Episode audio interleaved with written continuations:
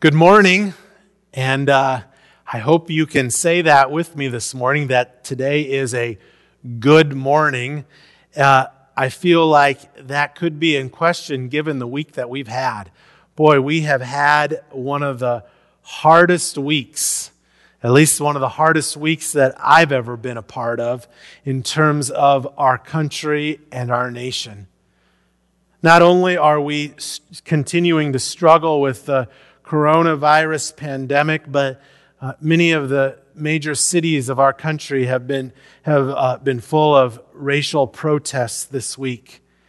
And, uh, and I think that uh, the protests that were right around in this area, at least, have, for the most part, been peaceful. In fact, I was very proud to see this picture of uh, people on Barranca Avenue here in West Covina kneeling together in prayer for our city.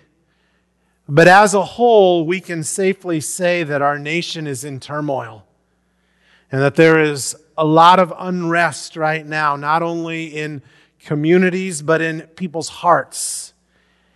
And so this morning, as we come together to look at God's Word, the thing that we need the most is God's healing.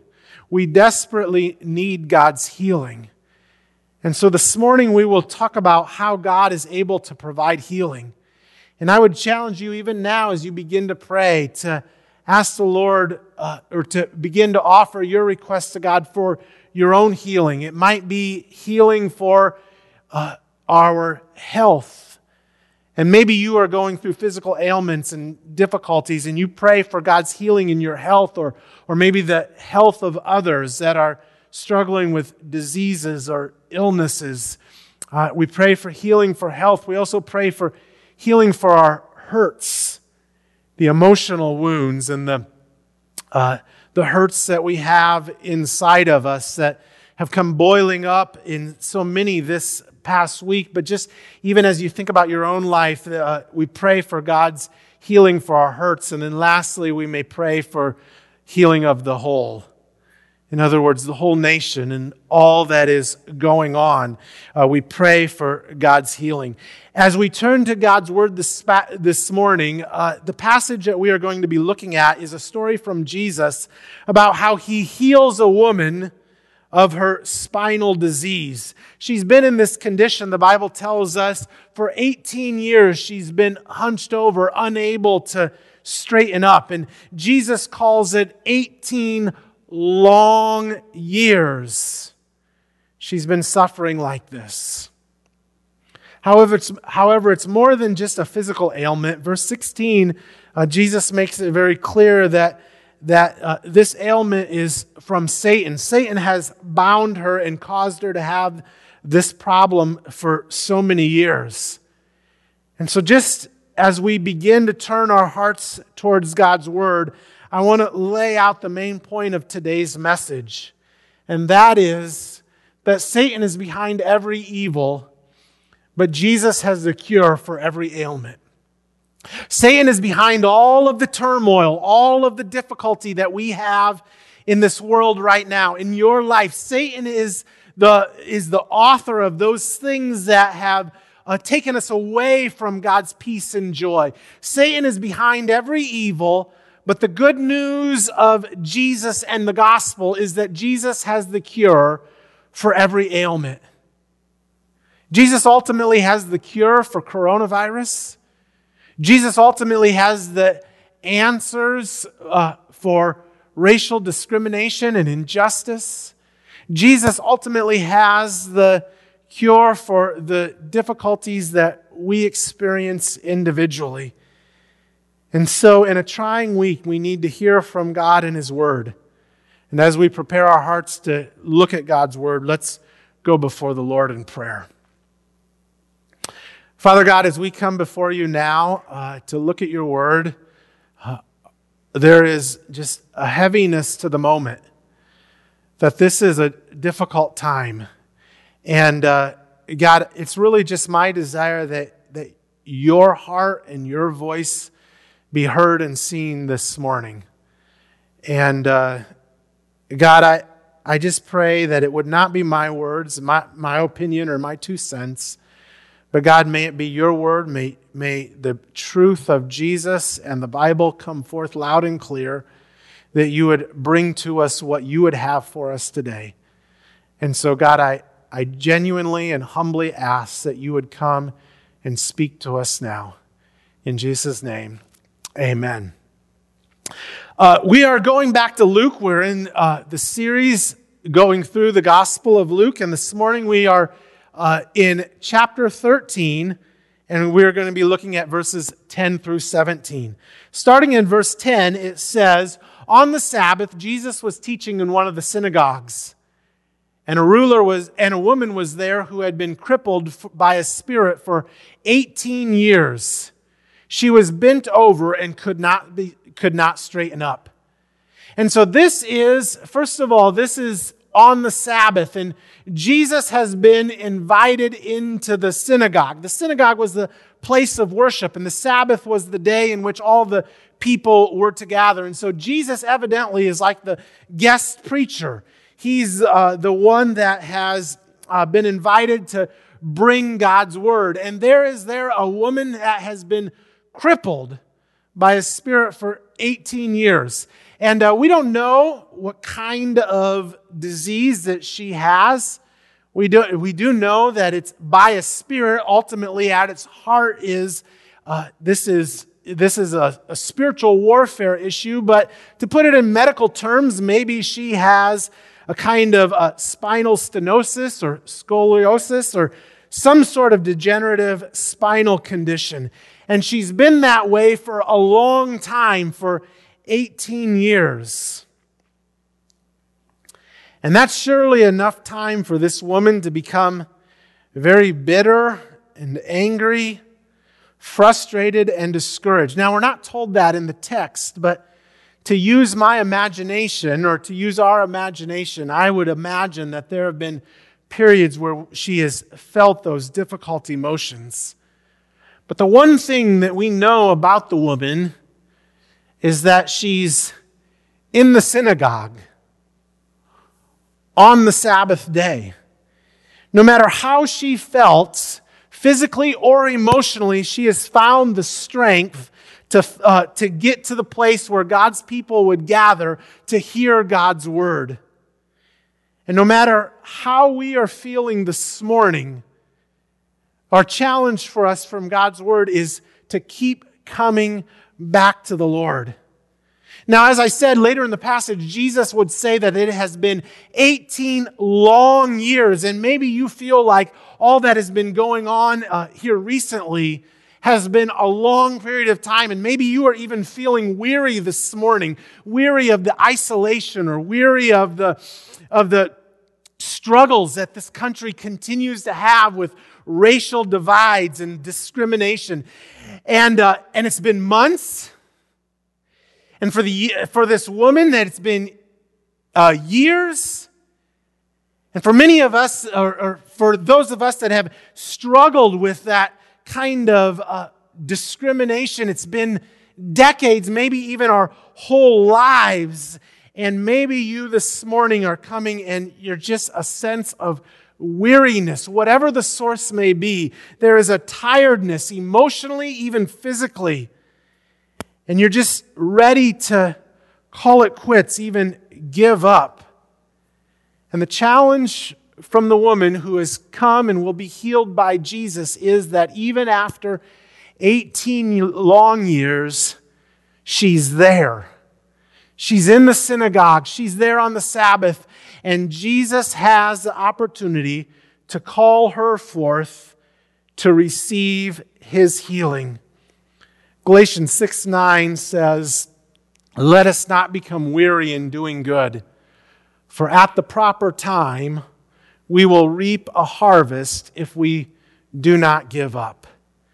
And that's what we see in the example uh, in this passage.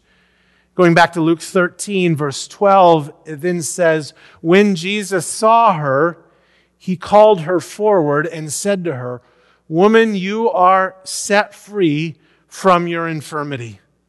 The first thing I might notice about this uh, verse is that Jesus called her forward. I'll admit, when I was looking at this passage this week, the thought entered into my mind well, if Jesus was truly a gentleman, wouldn't he go to her? It has to be uncomfortable for her to come to the front of the, the stage in front of all of the people. Not only uncomfortable physically because she has this degenerative disease, but it's maybe uncomfortable for her emotionally to stand up in front of everyone. Why is it that Jesus calls her forward to him in front of everyone else? Well, I, think, I can think of two reasons. One is, is it is an opportunity for her to express her faith. She's there, right? She's continuing to turn to the Lord. This is an opportunity for her to express her faith, to come and to receive healing. And then, secondly, it is in the front, in front of all the people, that others get to see what is about to take place. And they get to rejoice in it, and God gets the glory. In other words, they get to see and delight in being able to witness God's miracle, and that God would receive the glory because it's, it's obviously from Him. Now, if she were to stay in her seat, as uh, the people in the back row would not get to see, those that were that she was sitting in uh, be, behind, they're facing forward, they would not get to see. This is an opportunity for everyone to rejoice in it and for God to get the glory.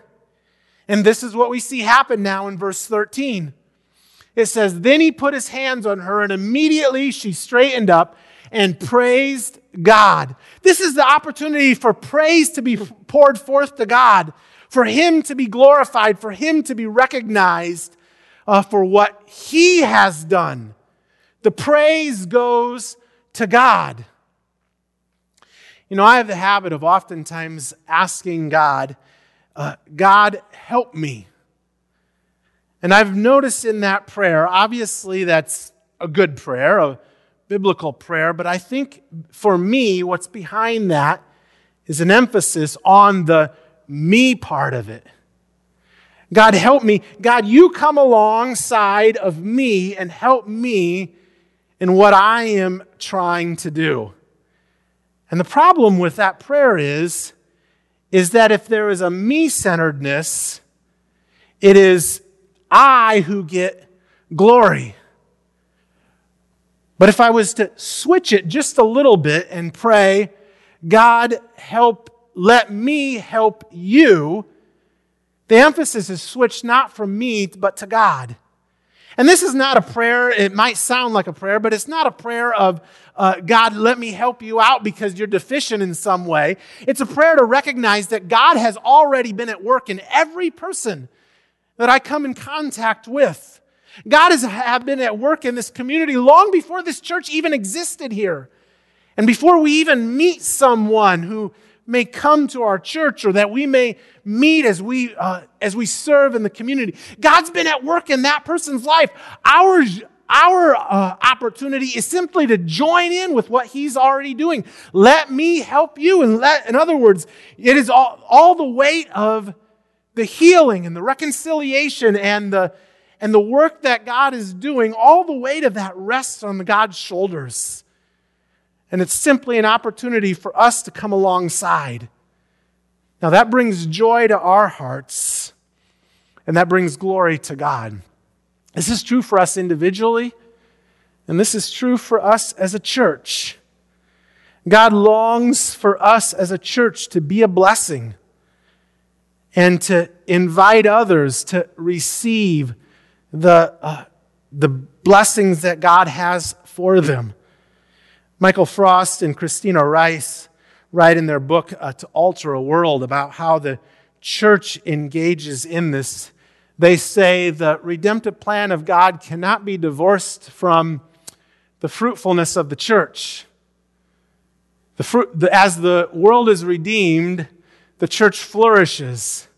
As the church flourishes, the world is redeemed.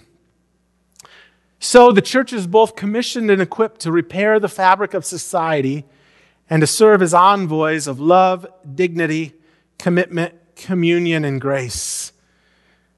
And I share that quote to you because I just think that that speaks into our current situation so much that we exist as a church to flourish, to experience all of God's blessing, but not just for ourselves, but so that it flows out into the community and flows out into those that we know and love and come in contact with.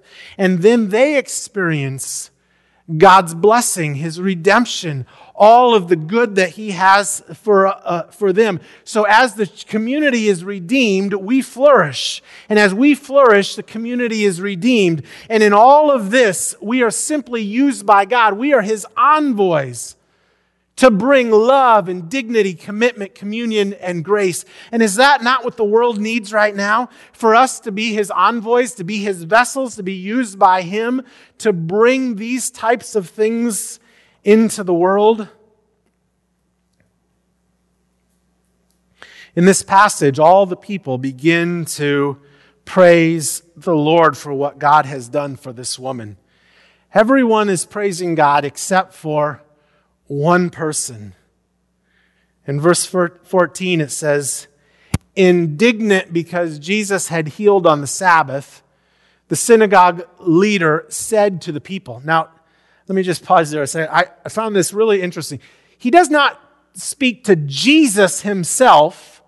He must be kind of a passive aggressive person because he speaks in a way that Jesus would overhear but he lays the burden and the blame on what he f- sees as a problem on the people. And he says to the people, There are six days for work, so come and be healed on those days, not on the Sabbath.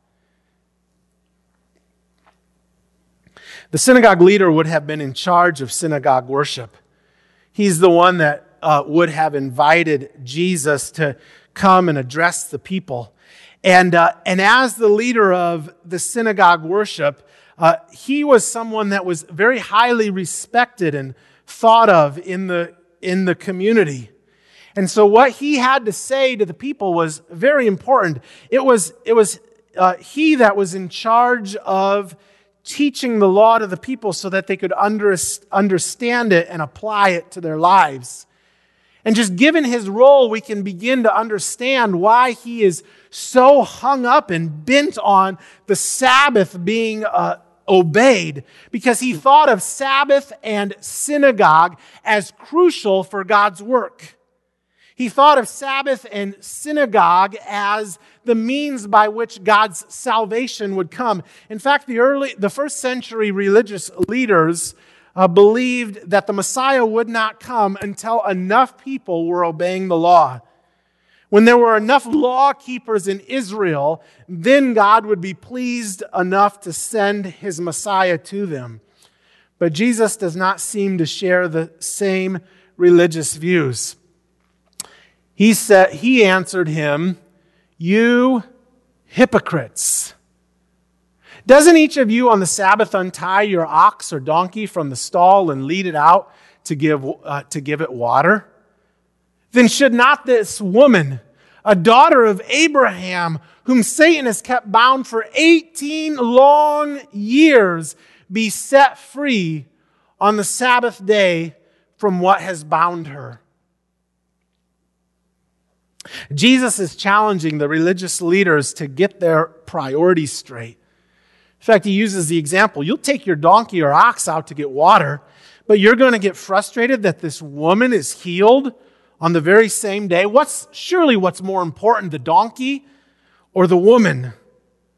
And Jesus reminds them that this woman is a daughter of Israel.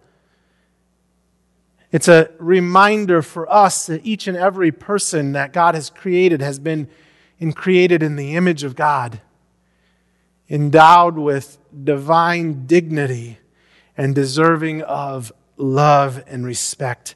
Jesus comes down so hard on the religious leaders in this passage because they have lost focus on what is most important.